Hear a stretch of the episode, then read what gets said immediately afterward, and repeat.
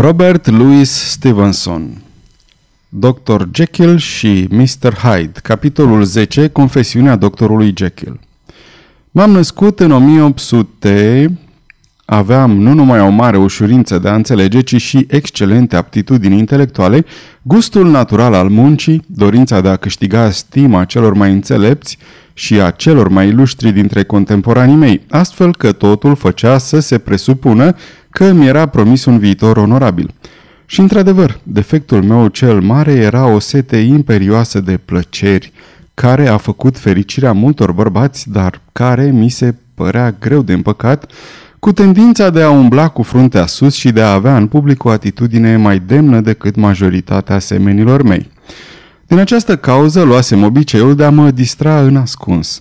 Când am atins vârsta maturității de gândire și când am început să privesc în jurul meu pentru a considera progresul situației mele sociale, mă găsia angajat într-un fel de viață de o profundă duplicitate. La drept vorbind, mulți oameni și-ar fi făcut un titlu de glorie din aventurile pe care eram capabil, dar în comparație cu scopul înalt pe care mi l-am propus, eu le priveam cu un sentiment de rușine aproape bolnăvicioasă și le ascundeam cum puteam mai bine. Se putea spune, deci, că noblețea aspirațiilor mele, mai mult decât caracterul degradant al greșelilor comise, făceau din mine ceea ce eram – și aceasta despărțea în mine cu o prăpastie mai adâncă decât la majoritatea oamenilor domeniile binelui și al răului care compun și divid împotriva ei însăși natura dublă a omului. Date fiind aceste împrejurări, eram înclinat să reflectez serios și adânc la această aspră lege a vieții care se găsește la baza oricărei religii și care este una dintre cele mai abundente izvoare de suferință. Deși aveam o viață dublă, nu eram deloc ipocrit. Cele două părți ale eului meu erau sincere și convinse. Nu eram mai puțin eu însumi atunci când părăseam orice constrângere și mă afundam într-o viață degradantă, decât atunci când lucram la lumina zilei spre progresul științei și pentru ușurarea necazurilor și suferințelor. Și s-a întâmplat ca direcția lucrărilor mele privitoare numai la știința transcendentală și mistică să mă lămurească că în conștiința mea se dădea o luptă continuă între cele două eure ale mele, luptă pe care o vedeam sub o lumină limpede. În fiecare zi, prin munca morală și intelectuală a spiritului meu, mă apropiam cu pași rar de acest adevăr, a cărui descoperire parțială m-a condamnat la un dezastru atât de înspăimântător. Un om nu este numai una, ci două ființe. Spun două pentru că actualele mele cunoștințe nu-mi permit să trec de această limită. Alții vor veni și mă vor depăși în această privință. Hazardez o ipoteză. Mai târziu se va recunoaște că omul este într-adevăr un amestec de musafiri numeroși, independenți și fără niciun raport unul cu celălalt. În ceea ce mă privește, după felul meu de viață am ajuns la un rezultat, dar numai într-o anumită ordine de idei. Numai printr-o atentă observație morală am ajuns să recunosc dualitatea profundă și fundamentală a omului. Am văzut că două naturi luptau în ființa mea și chiar dacă aș putea să am motive suficiente să cred că una sau alta este cu adevărat eul meu, trebuie să accept că amândouă contribuie la forma personalității mele. Cu multă vreme înainte ca lucrările mele științifice să-mi sugereze posibilitatea unui asemenea miracol, mă obișnuisem să mă complac în ideea că aceste elemente ar putea fi separate și visam realizarea acestui lucru, care pentru mine devenise un lucru foarte scump. Dacă fiecare dintre oameni, îmi spuneam, ar putea să fie închis într-o altă personalitate, viața ar fi debarasată de tot ceea ce o face insuportabilă. Viciosul ar putea să-și facă de cap, eliberat de aspirațiile și remușcările gemenului său scrupulos. Și omul drept ar putea urma cu pas liniștit și sigur nobilul său drum, fără să fie expus rușinii și remușcării prin greșeala demonului care este străină. Este un blestem pentru omenire, uniunea strânsă a acestor elemente ce nu se pot împăca între ele și lupta veșnică a acestor frați în mijlocul sufletului chinuit. Cum ar putea să fie disociate aceste elemente? Ajunsesem în acest punct al reflecțiilor mele când, după cum am spus, de pe masa de lucru a laboratorului meu, țâșni o lumină care făcu ca problema să se lămurească. Începui să-mi dau seama mai bine ca oricând de acest adevăr. Corpul nostru, care ne apare ca un înveliș atât de solid, nu este altceva decât un lucru imaterial și tremurător, un fel de ceață mișcătoare. Am descoperit că anumiți agenți au proprietatea de a scutura acest înveliș de carne până când cade, așa cum vântul poate smulge o pânză de păianjen. Nu voi intra mai departe în această parte științifică a spovedaniei mele din două motive. Mai întâi pentru că experiența m-a învățat că povara vieții rămâne ca o pedeapsă pe umerii omului. Faci sforțarea de a o arunca, iar cade asupra noastră mai dureros ca înainte cu o nouă greutate. Apoi pentru că povestirea mea va evidenția, vai, că descoperirea mea nu era completă. Este suficient să spun următoarele. N-am reușit numai să deosebesc corpul meu natural de corpul astral pe care îl proiectează anumite forțe ale spiritului meu, dar am găsit mijlocul de a compune un preparat prin care aceste puteri ar fi detronate din supremația lor. Astfel, ar fi putut să apară o a doua formă care nu mi-ar fi fost mai puțin înrudită, căci ea ar fi expresia și ar purta pe cetea celor mai josnice elemente ale sufletului meu. Am ezitat multă vreme înainte de a pune această teorie la proba experimentală. Știam bine că riscam moartea, căci un preparat capabil să zdruncine atât de puternic fortăreața eului putea, la cea mai mică greșeală de dozaj sau la cea mai mică neîndemânare, în momentul experienței, să distrugă complet tabernacolul imaterial pe care trebuia să-l transforme numai. Dar ispita de a experimenta o descoperire atât de simplă și de profundă birui temerile mele. Preparasem de multă vreme amestecul acesta. Cumpărai fără întârziere dintr-o farmacie o importantă cantitate dintr-o anumită sare, care, după prevederile mele, ar fi fost ultimul ingredient care mi era de trebuință. Într-o noapte blestemată, amestecând diferitele elemente, le privi cum fierbeau degajând aburi. Apoi, când efervescența încetă, luându-mi inima în dinți, am înghițit băutura. Am resimțit imediat suferințele cele mai îngrozitoare, ca și cum cineva mi-ar fi sfărmat oasele, miasme înspăimântătoare și, în spirit, o impresie de oroare mai grozavă decât ceea ce se poate simți în clipa morții sau în aceea a nașterii. Exista ceva straniu în senzațiile mele, ceva necrezut de nou și, prin chiar această noutate de o nespusă dulceață. Mă simțeam mai tânăr, mai ușor, mai fericit fizicește, sufletește, aveam conștiința unei impetuozități nepăsătoare și ca un torent care face să se învârtească și omoară, simțeam alergând în imaginația mea un curent puternic de imagini senzuale. Toate lanțurile cădeau în mine. O impresie de libertate necunoscută, dar nu și inocentă, îmi umplea sufletul. De la prima suflare a noii mele vieți mă recunoscui ca mai rău, de zece ori mai capabil să fac rău, devenisem sclavul instinctelor mele josnice ordinare și în clipa aceea acest gând mă exalta și mă îmbăta cu un vis îmbătător. Prospețimea acestor senzații mă făcea să mă întind de bucurie și făcând acest lucru, observai că deodată eram mult mai mic. Nu exista oglindă pe vremea aceea în cabinetul meu de lucru, aceea care se găsește acum alături de mine în timp ce scriu a fost adusă mai târziu pentru a-mi servi în timpul transformărilor mele. Noaptea era foarte înaintată și pe cât de întunecată era noaptea, se simțea apropierea aurorei. Era ora când locuitorii casei mele se aflau cufundați în somnul cel mai adânc și, îmbătat cum eram de speranță și de triumf, hotărâi să mă aventurez sub noua mea formă până în dormitorul meu. Străbătui curtea unde stelele mă priveau, după cum mi se părea cu uimire, ca pe prima creatură de acest soi pe care vigilența lor mereu la pândă au descoperit-o vreodată. Mă strecurai de-a lungul coridorului, străin în propria mea casă și, ajungând în camera mea, mă văzui pentru prima oară sub forma lui Edward Hyde. Trebuie să explic acum teoria mea spunând nu ceea ce văd, ci ceea ce cred probabil – Principiul răului, căruia i-am dat acum puterea de a se înveșmânta într-o formă umană, era mai puțin robust și mai puțin dezvoltat decât principiul binelui pe care îl înlăturasem. În afară de asta, viața mea, la urma urmei, n-a fost pentru 90 din ea decât o viață de sforțări, de virtute și de stăpânire de sine.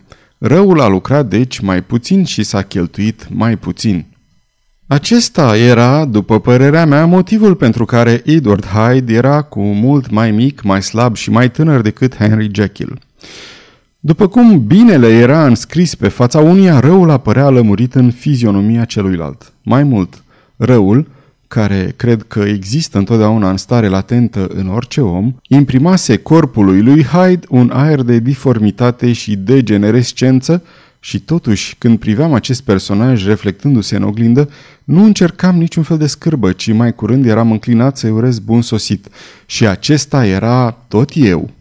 Mi se părea natural și uman. În ochii mei, el era o imagine vie a spiritului meu.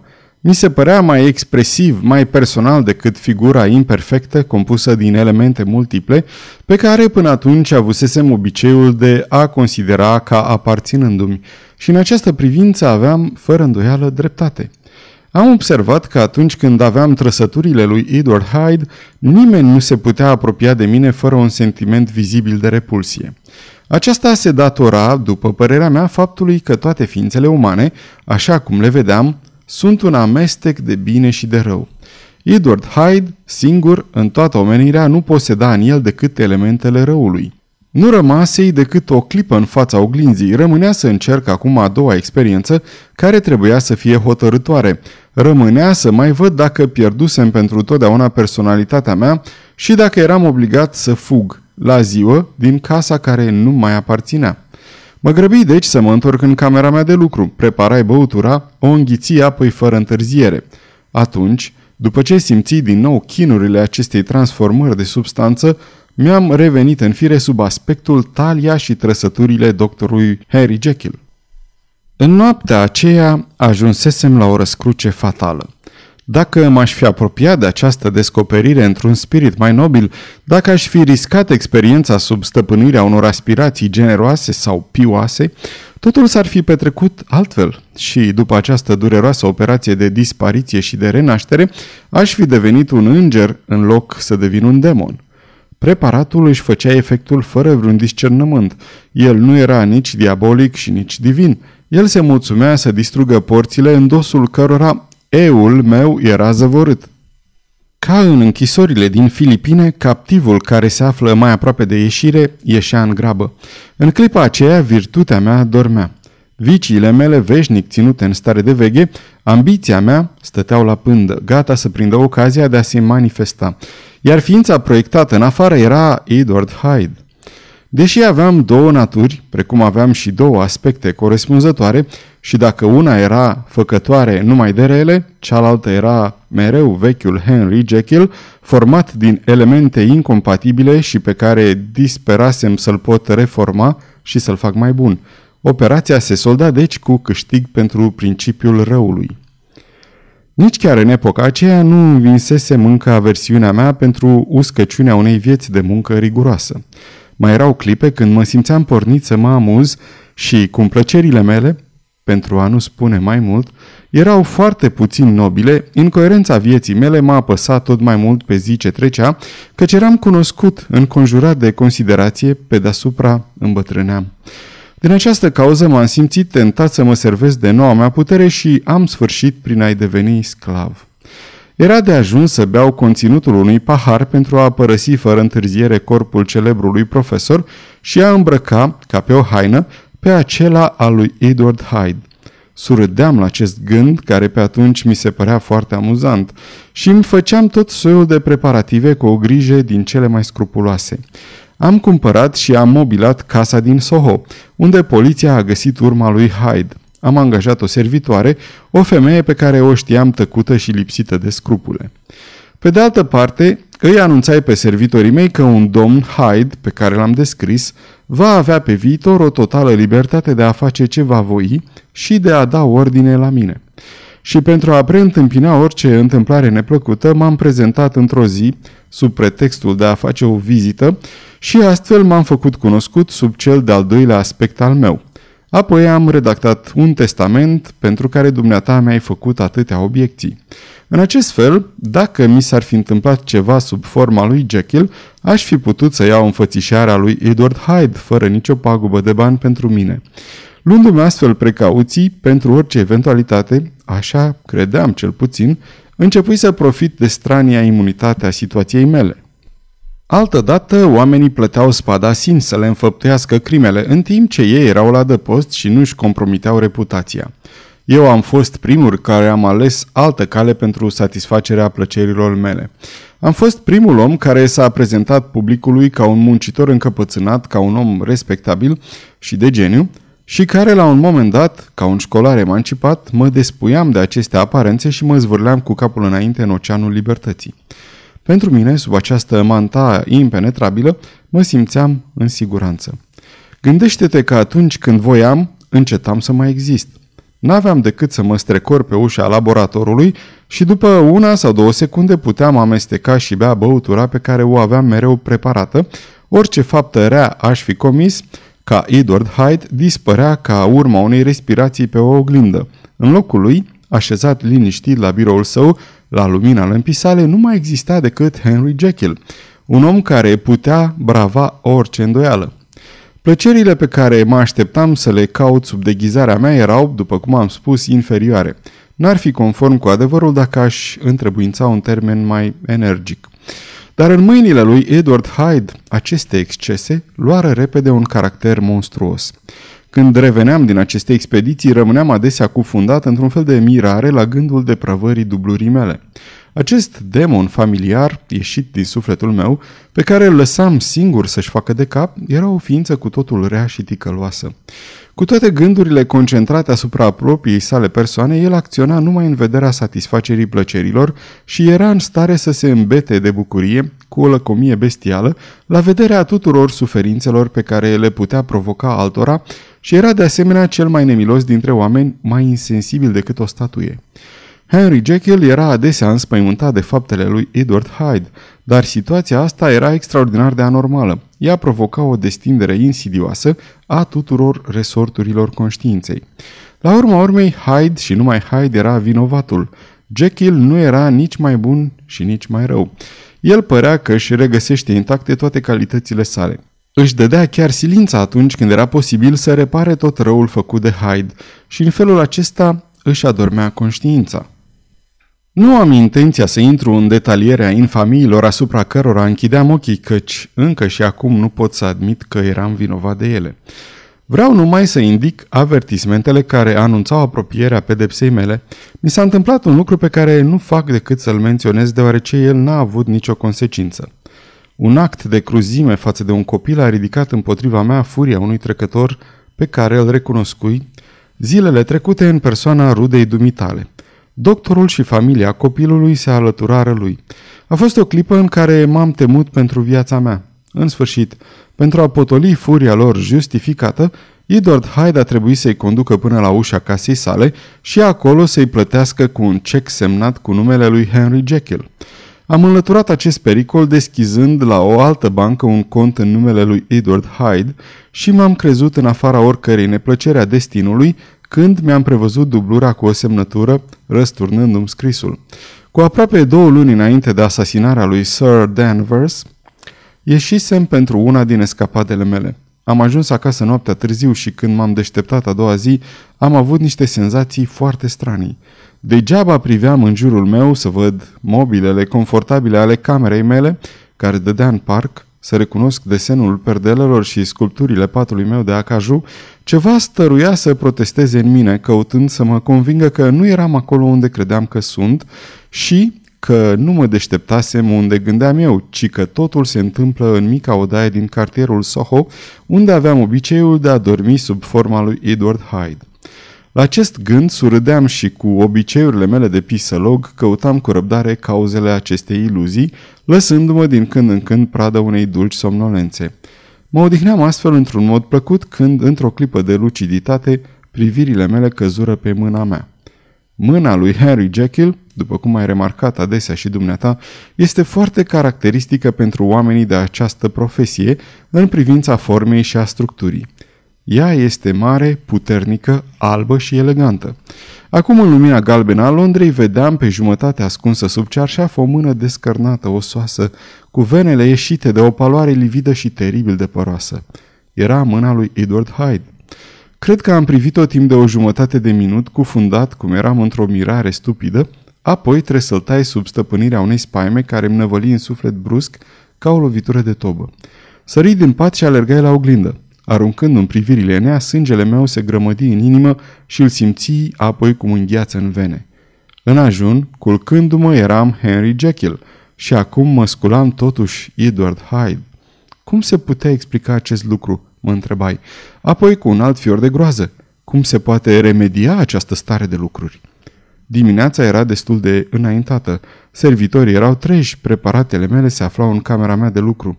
Din locul unde mă aflam ar fi însemnat să întreprind o adevărată expediție, să cobor două scări, să străbat un coridor, apoi curtea și amfiteatrul de anatomie.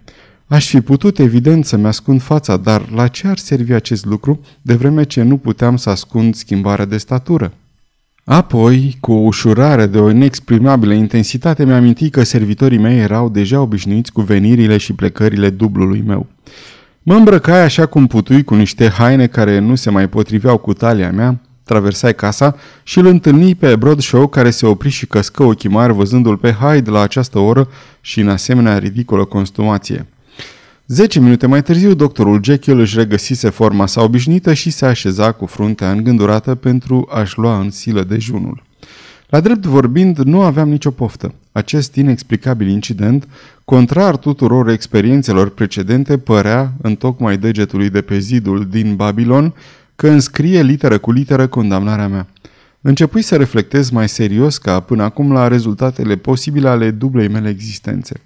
Această parte a eului meu pe care aveam puterea de a o reflecta în afară devenise de câtva timp foarte activă și căpătase noi forțe. Câteodată mi se părea că trupul lui Edward Hyde crescuse în proporții, ca și cum, când trăiam sub forma aceasta, aș fi simțit o afluență mai bogată de sânge. Începui să mă tem de un nou pericol. Dacă această situație se prelungea, echilibrul naturii mele ar putea să fie definitiv răsturnat, iar eu voi fi probabil lipsit de puterea de a mă schimba după voie. Cu alte cuvinte, mi-era frică să nu devin într-adevăr Edward Hyde. Preparatul nu-și făcuse de fiecare dată efectul cu aceeași tărie. Odată, la începutul încercărilor mele, el nu produsese niciun efect. De atunci fusesem obligat, în mai multe ocazii, să dublez cantitatea și odată chiar, cu riscul de a-mi găsi moartea, am triplat doza. Aceste rare excepții de la regulă deveniseră pentru mine singura umbră a mulțumirii mele. Totuși, acum, în urma accidentului din cursul dimineții, eram înclinat să fac câteva remarci. Cu toate că la început greutatea era de a zvârli trupul lui Jekyll, de câtva timp acțiunea contrarie devenise fără nicio îndoială din ce în ce mai grea. Totul părea să indice următoarele. Euul meu primitiv, cel mai bun, îmi scăpa cu încetul și se incorpora treptat în cea de-a doua și fatala mea încarnație. Am simțit acum că trebuia să aleg între cele două – cele două naturi ale mele aveau o memorie comună, dar celelalte facultăți erau inegal împărțite între ele. Jekyll, care era compus din amândouă, punea la cale aventurile și desfătările lui Hyde și lua parte la ele, când cu o teamă datorată sensibilității sale, când cu o bucurie avidă. Hyde, în schimb, nu avea decât nepăsare față de Jekyll. Își aducea aminte de el așa cum își amintește banditul munților de peștera care îl adăpostește atunci când e urmărit. Jekyll încerca mai mult decât interesul unui tată, Hyde mai mult decât indiferența unui fiu. Să-l fi ales pe Jekyll ar fi însemnat să renunț la cele plăceri cărora m-am dedat și în care mă complăceam de câtva timp. Al alege pe Hyde ar fi însemnat renunțarea la mii de interese și de aspirații, ar fi însemnat să devin dintr-o dată și pentru vecie o ființă disprețuită, izolată și fără prieteni. Argumentele pro și contra nu erau de o valoare egală, dar mai era și o altă considerație care stătea în balanță. Căci, în timp ce Jekyll ar fi suferit de pe urma rigorilor abstinenței, Hyde n-ar avea nici măcar conștiința de ceea ce a pierdut. Împrejurările erau ciudate, dar în fond era aceeași veșnică dispută, tot atât de veche și de banală ca omul însuși. Aceleași raționamente, aceleași temeri, hotărăsc soarta păcătosului care tremură în fața ispitei. Mi s-a întâmplat ceea ce se întâmplă majorității semenilor mei. Am ales calea cea mai bună, însă mi-a lipsit energia de a o urma. Da, preferam doctorul în vârstă, nemulțumit, dar înconjurat de prieteni, întreținând speranțe cinstite. Am spus adio în mod hotărât libertății, tinereții relative, pasului ușor, inemii trepidante și desfătărilor secrete, de care mă bucurasem atât sub deghizarea lui Hyde, poate că făcui această alegere cu o inconștientă restricție, căci nu părăsi casa din Soho și nu am distrus hainele lui Edward Hyde, care continuară să rămână la dispoziția mea în birou. Totuși, timp de două luni am fost credincios hotărârii luate. Timp de două luni am dus o viață mai aspră ca niciodată. În schimb, m-am bucurat de o conștiință satisfăcută. Dar timpul veni să liniștească puterea temerilor mele. Pacea sufletului meu nu mi se mai părea decât un lucru natural. Din nou am fost chinuit de neliniști, de dorințe. Simțeam că Hyde lupta să-și reia libertatea. În sfârșit, într-o clipă de slăbiciune morală, am preparat și am înghițit încă o dată băutura blestemată și transformatoare. Când un bețiv meditează asupra viciului său, nu cred să fie, odată la 100 de cazuri, impresionat de pericolele ce decurg din brutalitatea sa și din nesimțirea sa fizică. În ceea ce mă privește, cu toate că am reflectat multă vreme la starea mea, n-am prețuit la justa ei importanță insensibilitatea morală completă și înclinarea bolnăvicioasă spre rău, care erau caracterele cele mai marcante ale lui Edward Hyde. Aceasta a fost cauza pedepsei mele. Demonul meu a fost multă vreme zăvorât, de aceea el ieși urlând. Chiar în clipa când înghițeam băutura magică, am simțit o tendință spre rău, mai năvalnică, mai dezordonată. Presupun că acestei cauze se datorează accesul de furie și de nerăbdare care m-a cuprins în timp ce ascultam limbajul politicos al nefericitei mele victime. Declar în fața lui Dumnezeu că niciun om cu mintea sănătoasă n-ar fi putut să pretexteze o atât de sărmană provocare pentru a justifica o asemenea crimă. Am lovit cu tot atâtea motive ca și copilul bolnav care își distruge jucăriile. În mod voluntar mă despuiasem de acele instincte moderatoare care obligă pe cei mai răi dintre oameni să nu înainteze în mijlocul ispitelor decât cu o anumită prudență. În starea în care mă aflam nu se putea să nu sucomb la cea mai ușoară tentație. Imediat spiritul răului se deșteptă în mine, într-o criză de furie. Cu un elan de bucurie mă dezlănțui asupra acestui corp care nu opunea nicio rezistență, simțind la fiecare lovitură o adevărată beție. Și numai când, după o anumită violență, am simțit oarecare oboseală, prin inima mea trecu un fior de spaimă în toiul delirului meu de asasin. Un văl se rupse. Am înțeles că viața mea era în pericol și am fugit de pe scena faptei mele cu un sentiment de triumf și de teamă. Tendința mea spre rău era satisfăcută și stimulată, dragostea mea de viață dusă la paroxism. Am alergat la casa mea din Soho și, din exces de precauție, mi-am distrus hârtiile. Apoi am pornit prin străzile luminate cu spiritul meu exaltat pradă unor sentimente contradictorii. Mă complăceam în ideea crimei mele și cu inima ușoară mă gândeam la altele și totuși mă grăbeam și ciuleam urechea de frică de a auzi un pas răzbunător. Hyde cânta în timp ce prepara băutura pe care o goli în sănătatea mortului.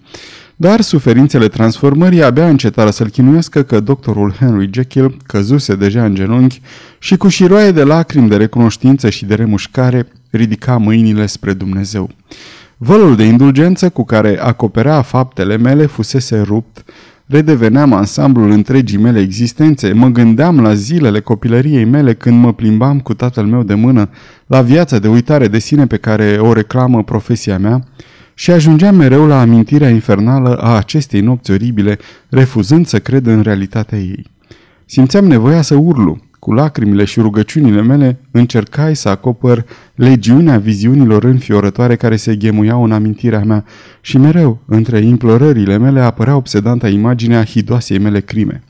Când violența remușcărilor mele se potoli, am încercat un sentiment de bucurie. Problema purtării mele era rezolvată. Din ziua aceea, Hyde nu mai avea dreptul la existență. Cu voia sau fără voia mea trebuia de acum înainte să mă mulțumesc cu partea cea mai bună a existenței mele. Ce bucurie simțeam repetându-mi acest lucru. Cu ce umilință primeam să mă supun cu inima ușoară constrângerilor vieții mele obișnuite. Cât de sincer eram în ideea de renunțare atunci când am încuiat cu cheia poarta prin care intrasem și ieșisem de atâtea ori și când am sfărmat cheia călcând-o în picioare. A doua zi, Aflai că crima a avut un martor, că vinovăția lui Hyde era cunoscută de toată lumea și că victima era o personalitate marcantă. Nu era numai o crimă, ci un act de tragică nebunie. Cred că am fost mulțumit, cred că am fost fericit de faptul că instinctele mele bune se vedeau astfel întărite și apărate de teroarea eșafodului. Jekyll era acum locul meu de refugiu, căci dacă Hyde ar fi apărut o singură clipă, toți oamenii s-ar fi ridicat să-l conducă la moarte. Am hotărât să-mi răscumpăr trecutul prin purtarea mea și pot spune în mod cinstit că decizia mea dă duroade. Știți și dumneata foarte bine cu ce pasiune am lucrat într-o ușurare a suferințelor în timpul ultimelor luni ale anului trecut. Știți și dumneata cât de bine am făcut altora. Zilele treceau liniștit și eu eram aproape fericit. Nu pot spune cu toată sinceritatea că eram obosit de această viață folositoare și nevinovată. Din contră, mi se părea că o apreciam din ce în ce mai mult, dar eram mereu apăsat de aceeași dualitate morală. Când prima ardoare a căinței mele fu calmată, instinctele mele rele, cărora mă dedasem de atâtea ori și pe care le înlănțuisem de câtva timp, începură să cârtească în mine și să-și reclame libertatea.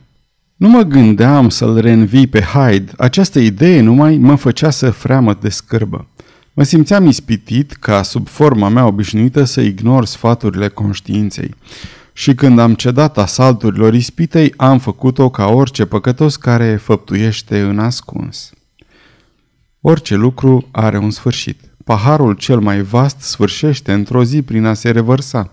Cedând astfel odată demonului spitelor, am distrus pentru totdeauna echilibrul sufletului meu. Și totuși, nu eram deloc îngrijorat. Această cădere mi se părea naturală. Era ca o întoarcere la zilele de odinioară, la vremea când nu făcusem încă descoperirea mea.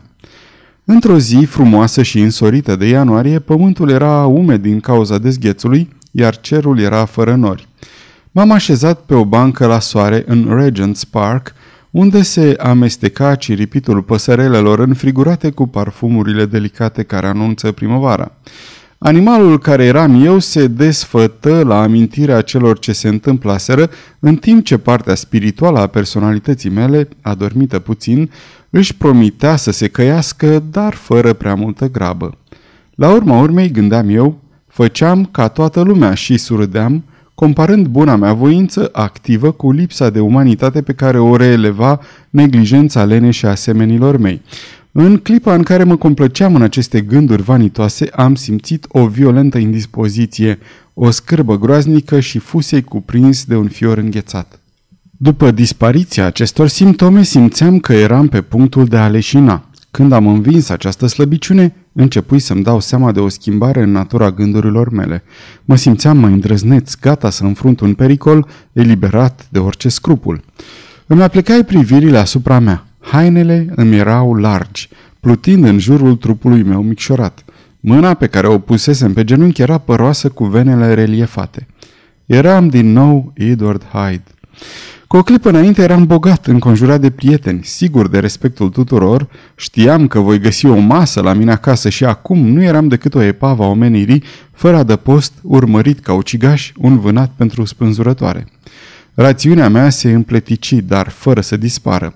Am observat de mai multe ori că, în a doua mea natură, facultățile mele se măreau în asemenea grad, încât spiritul meu căpăta o incomparabilă elasticitate. Din această cauză, Hyde se găsi la înălțimea situației în timp ce Jekyll ar fi sucombat. Preparatele mele se aflau într-unul din dulapurile din biroul meu. Prin ce mijloc să mi le procur? Aceasta era problema pe care cu capul în palme începui să caut să o rezolv. Dacă aș încerca să intru în casă, chiar servitorii mei m-ar da pe mâna poliției.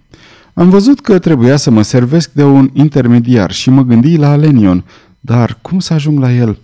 Cum să-l conving? Presupunând că aș fi putut evita arestarea mea pe stradă, cum putea găsi mijlocul de a ajunge până la el? Și cum oare un vizitator necunoscut și antipatic l-ar fi putut convinge pe celebrul medic să spargă odaia de lucru a colegului său, doctorul Jekyll?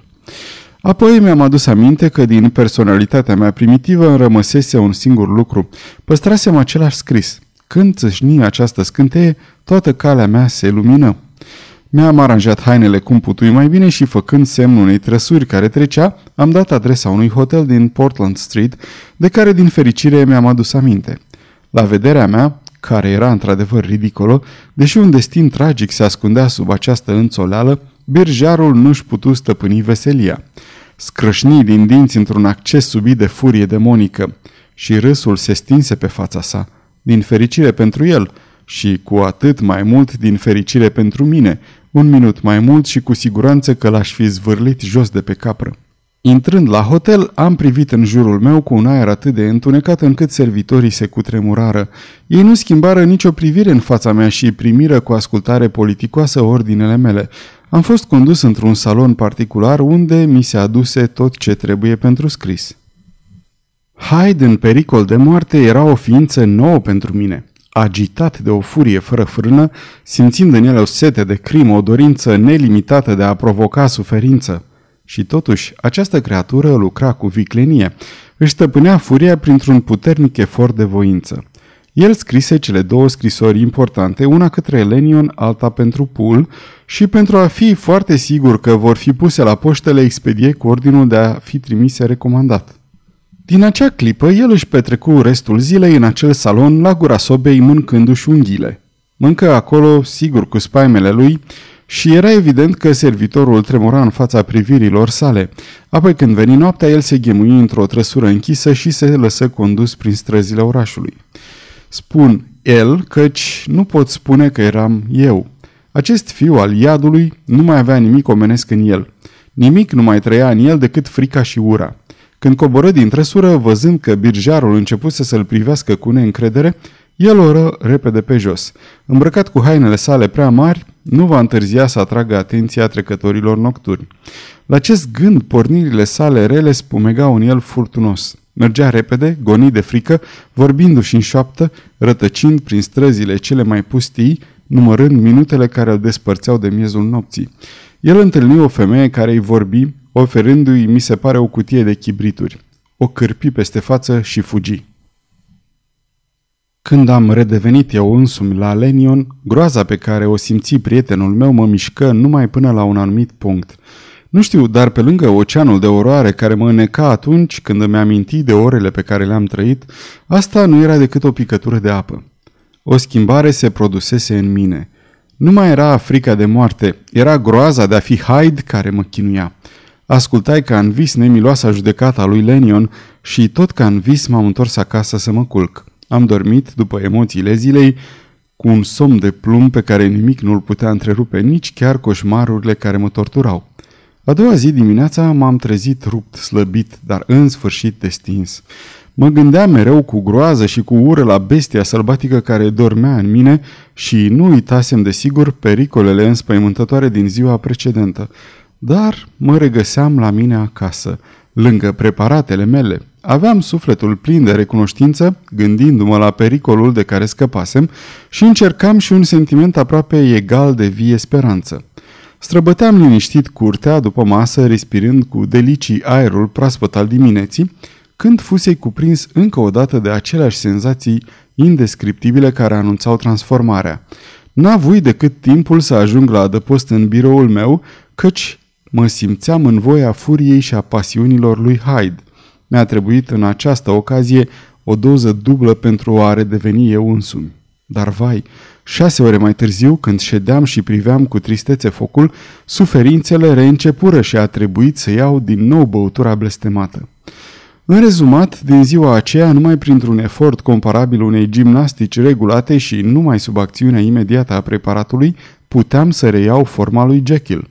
La orice oră din zi și din noapte simțeam fiorul anunțător, dar mai ales când dormeam sau când ațipeam o clipă în fotoliul meu, mă trezeam de fiecare dată cu chipul lui Hyde. Cu această amenințare veșnică atârnată deasupra capului meu, efortul la care m-am condamnat de a lupta împotriva somnului și n-aș fi putut crede că un om ar fi putut să-l suporte atâta timp, am devenit sub forma mea adevărată o ființă slăbită și ruinată de febră, de o slăbiciune extremă a trupului și a spiritului, ocupată numai de un singur gând, oroarea celuilalt eu. Dar când adormeam sau când nu mai eram sub influența medicamentului, cu o grabă inconștiență, îmi luam cea de-a doua forma a mea, aproape fără tranziție, căci durerile transubstanțierii deveneau din zi în zi mai slabe și atunci căpătam o imaginație populată cu viziuni de groază, un suflet în care clocoteau uri inexplicabile, un trup care nu mai părea destul de puternic pentru a conține aceste furioase elanuri de vitalitate. Puterea lui Hyde părea să fi crescut în raport invers cu slăbiciunea lui Jackin, dar ura care îi despărțea tot atât de puternică la amândoi. Pentru Jekyll era o chestiune vitală. El înțelese acum diformitatea absolută a acestei ființe cu care împărțea el conștiința dublei sale existențe și care trebuia să moară odată cu el. În afară de legăturile comune care erau cauza unei disperări atât de mari, el se gândea la Hyde cu toată setea lui de viață, ca la o ființă diabolică și ireală. Aici era lucrul cel mai neauzit. Noroiul din prăpastie părea să fi căpătat glas ca să urle. Praful amorf se arăta capabil de a păcătui, ceea ce fusese mort și n-avea formă, uzurpase funcțiunile vieții. Și aceasta, această oroare, mereu renăscută, făcea același trup cu el, ca soțul și soția, ca ochiul cu pleapa. Lucrul acesta era zăvorât în trupul lui. El îl simțea agitându-se ca și cum ar fi vrut să evadeze. De fiecare dată când se simțea mai slab, când se lăsa pradă somnului, acest demon prindea ocazia de a-i șterpeli viața. Ura lui Hyde pentru Jekyll era de altă natură. Frica sa de spânzurătoare îl făcea să se gândească la necesitatea de a se sinucide pentru a reveni apoi la starea sa de personalitate secundară cu un sentiment de dezaprobare față de această necesitate. Tristețea în care era cufundat Jekyll îi făcea scârbă și se înfuria de dezgustul pe care îl inspira acestuia. Din această cauză, îmi jucă el toate acele farse, măzgălind cu scrisul meu blesteme pe marginea cărților sfinte, arzând scrisorile și portretul tatălui meu. La drept vorbind, dacă nu i-ar fi fost frică de moarte, el s-ar fi distrus de mult pentru a mă trage și pe mine la picioare.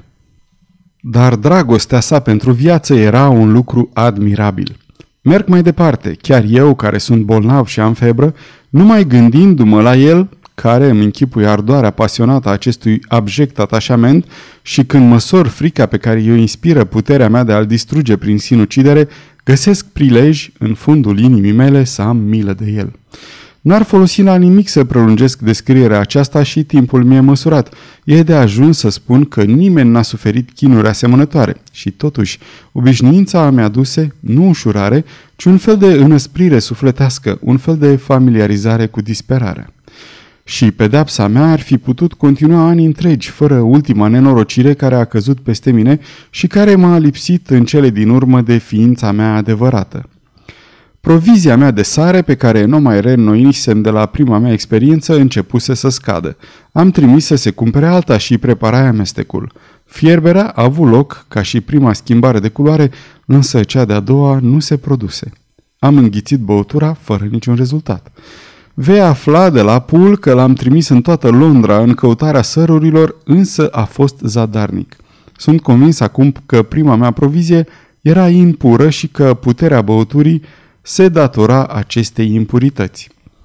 A trecut o săptămână și acum termin această istorisire sub influența ultimului pachet de sare. Așadar, acum, excluzând orice miracol, doctorul Jekyll poate pentru ultima oară să gândească prin el însuși, să privească propria sa față, acum foarte schimbată, în oglindă. Și nu mi-e permis să întârzi prea mult la scris, căci dacă spovedania mea n-a fost încă distrusă, aceasta se datorează prudenței mele și unei șanse deosebite. Dacă durerile transformării m-ar fi surprins în timp ce scriam, haide ar fi distrus totul în bucățele. Dar dacă trece câtva timp după ce am pus hârtiile astea în siguranță, egoismul său extraordinar, care îl absorbe numai în clipa prezentă, va salva fără îndoială paginile acestea de răutatea și furia sa destructivă. La drept vorbind, pedepsa care se apropie de amândoi l-a schimbat și pe el, apăsându-l. Într-o jumătate de oră fără îndoială, când voi fi îmbrăcat din nou și pentru totdeauna această oribilă formă, știu că am să zac tremurând și plângând, sau voi continua plimbarea mea în sus și în jos prin camera asta, ultimul meu refugiu pe întreg pământul, ciulind urechea cu furie și groază la cel mai mic zgomot amenințător. Haid va muri pe eșafod Va găsi el în ultima clipă curajul de a se sinucide? Numai Dumnezeu știe. Nu-mi pasă deloc. Sunt acum într-adevăr în clipa adevăratei mele morți, ceea ce va urma privește pe altcineva decât pe mine. Aici, așadar, în clipa în care depun tocul și pecetluiesc această mărturisire, se oprește viața nefericitului Henry Jekyll. Sfârșitul capitolului 10 și sfârșitul romanului.